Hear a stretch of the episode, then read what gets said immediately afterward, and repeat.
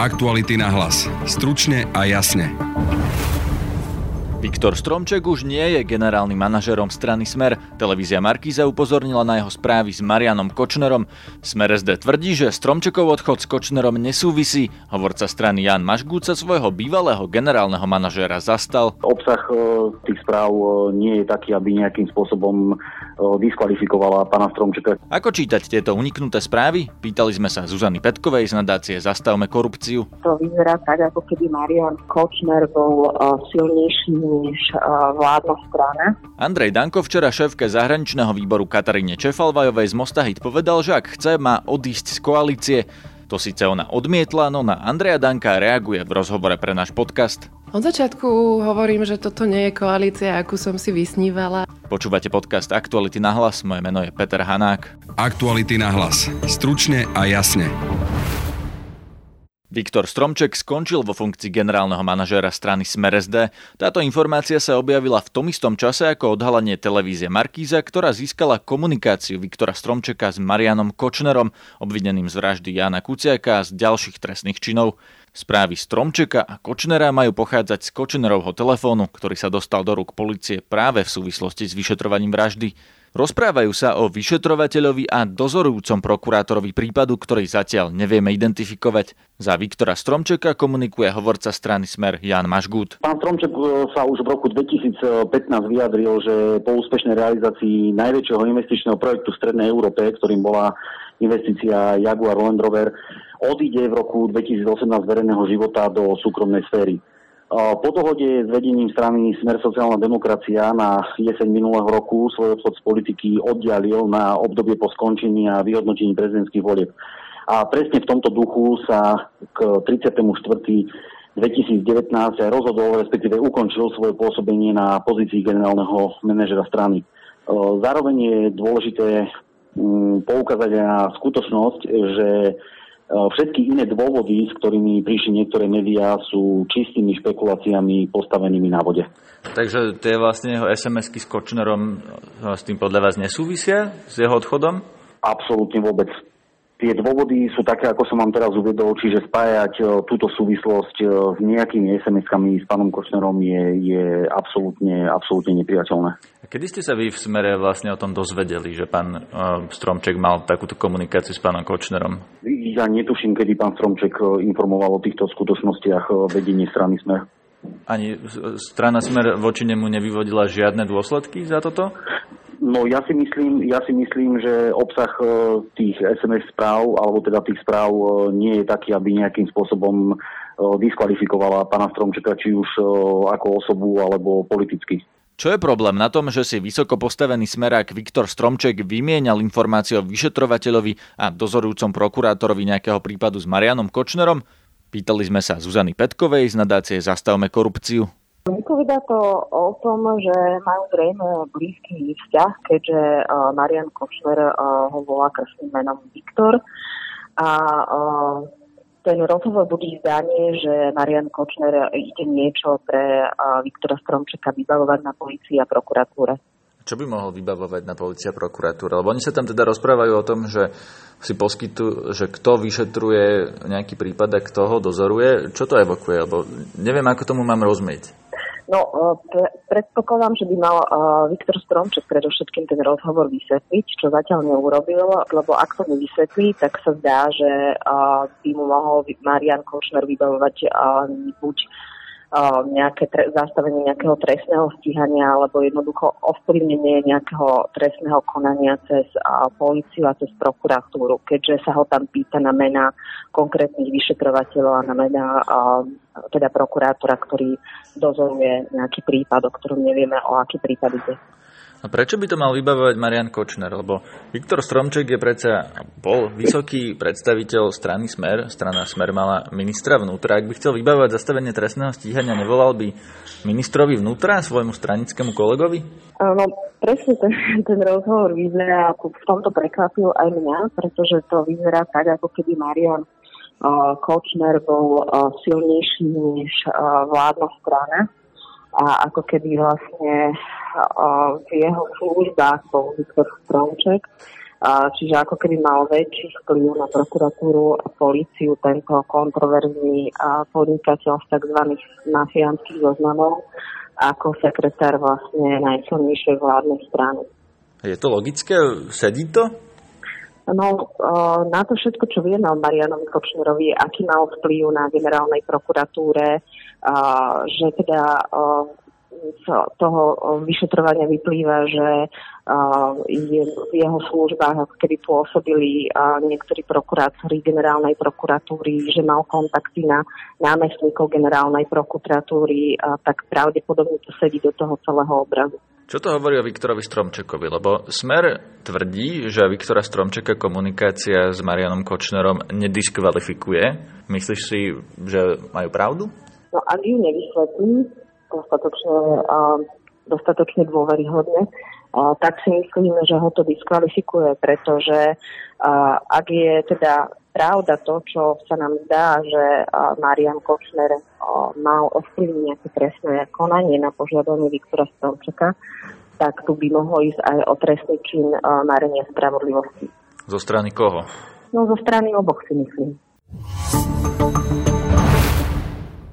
Andrej Danko včera v parlamente šéfke zahraničného výboru Kataríne Čefalvajovej povedal, že má odísť z koalície, ak chce. Súviselo to s ich rozdielnymi pohľadmi na zahraničnú politiku, Poslankyňa klubu Most Hit reagovala, že neodíde. S Katarínou Čefalvajovou sa dnes popoludní rozprával kolega Laco Bariak. V reakcii na Dankovú výzvu na odchod z NRSR ste povedali, že nechcete vyprázdniť priestor pre extrémistov. Je Danko pre vás extrémista? Alebo čo ste tým mysleli? Tu by som odpovedala v dvoch rovinách. V prvom rade samotná vládna koalícia, práve návrhy Slovenskej národnej strany v parlamente často nahrávajú samotným extrémistom. Či už si spomenieme na parlamentnú diskusiu o globálnom kompakte o migrácii alebo marakešskom protokole, alebo potom neskôr o istambulskom dohovore, alebo o deklarácii na podporu Orbána a Kačinského. A vidíme, že nikomu to veľmi nepomohlo, akurát ten najkrajnejší extrém sa dnes teší zo 14-percentnej podpory. No a po druhé, a myslím si, že ak by som odišla, alebo možno ak by most odišiel, tak sa nájdú subjekty, ktoré veľmi rádi zaplňa toto miesto a určite to nie sú subjekty, ktoré by chceli potvrdzovať našu, našu európsku, euroatlantickú orientáciu skôr naopak a myslím tým rôznych Marčekov alebo aj formáciu Sme rodina alebo Kotlebovcov. Čiže sa cítite dobre v tejto koalícii? Od začiatku hovorím, že toto nie je koalícia, akú som si vysnívala a že človek musí obetovať e, nejakú e, časť svojho osobného komfortu a uzatvárať kompromisy a ten kompromis, na ktorom sme sa dohodli, je programové vyhlásenie vlády, s ktorým som ja komfortná a budem sa ozývať vždy, keď sa v tej oblasti, na ktorú sa ja špecializujem a v ktorej sa cítim povolaná, niečo vôbec rozprávať, ak sa nebude dodržiavať. Ako sa vám na to pozerá? Aký máte pocit z toho, keď vidíte Danka v Moskve s Putinom Putinom a s ľuďmi zo sankčného zoznamu? Úprimne nie je dobrý, pretože na jednej strane uznávam, že je legitímne ísť do Moskvy, rokovať s Ruskou federáciou, pretože dialog je v zahraničnej politike legitímnym a, a zda najlepším nástrojom. A treba sa však pozrieť aj na to, ako sa Ruská federácia správa voči Európskej únii, rozhodne nie ako strategický partner. A treba si dávať veľký pozor aj na to, ak si uctievame obete druhej svetovej vojny, je to úplne v poriadku a a uznávam, že to treba robiť, ale uctievať si obete druhej svetovej vojny spôsobom, že mávame ruským zbraniam a, a asistujeme tým režimu, ktorý len zneužíva, na svoju, zneužíva druhú svetovú vojnu na svoju osobnú propagandu a ospravedlňovanie agresie voči susedom, to je podľa mňa nepripustné. Do akej miery teda táto politika Andreja Danka pre Slovensko nebezpečná? Nie je to len nejaká symbolika z jeho strany? Je to do veľkej miery symbolika a slovenská zahraničná politika našťastie stále zostáva v rámcoch stanovených v programovom vyhlásení vlády, za čo treba poďakovať všetkým, ktorí sa o to zapričiňujú, ale treba povedať, že dnes sú aj symboly dôležité. Vidíme toho plné propagandistické a dezinformačné weby. Takže ich netreba brať na ľahkú váhu. Strany, ktoré v Európskej únie podporuje Putin, nie sú práve spojenci SNS, ale buď je to strana Marie Le Pen, teda noví spojenci Sme rodina, alebo eurodeštrukčné strany typu LS naše, naše Slovensko? Nie je Danková zahraničná politika len akási hra na jeho voličov bez reálneho významu? Ťažko povedať. Môže to byť len hra, môže to byť e, o tom, že si v nejakých prieskumoch zistíme, po čom práve voliči túžia, ale to je práve to, o čom som hovorila aj včera v Národnej rade a v rozprave k zahraničnej politike. Nesmieme nahrávať extrémistom tým, že preberáme ich retoriku a že naskakujeme na ich hru, pretože práve tým im pomáhame. A skutočný štátnik, alebo to, čo v mojich očiach odlišuje štátnika od politika, je práve to, že zodpovedný politik alebo štátnik dokáže vysvetliť voličom aj nepopulárne opatrenia, aj veci, ktoré možno voliči nemusia hneď v prvom momente vítať, kdežto dnes sme bohužiaľ svetkami naprieč politickým spektrom tým, že sa politické strany stávajú akýmsi seizmografom nálad v spoločnosti. Vy osobne ste sa zúčastnili protestu proti Kolárovmu spojenectvu s, s Marine Le Pen a s uh, Salvínim. Čo ak sa bez Kolára nebude dať zostaviť budúca vláda?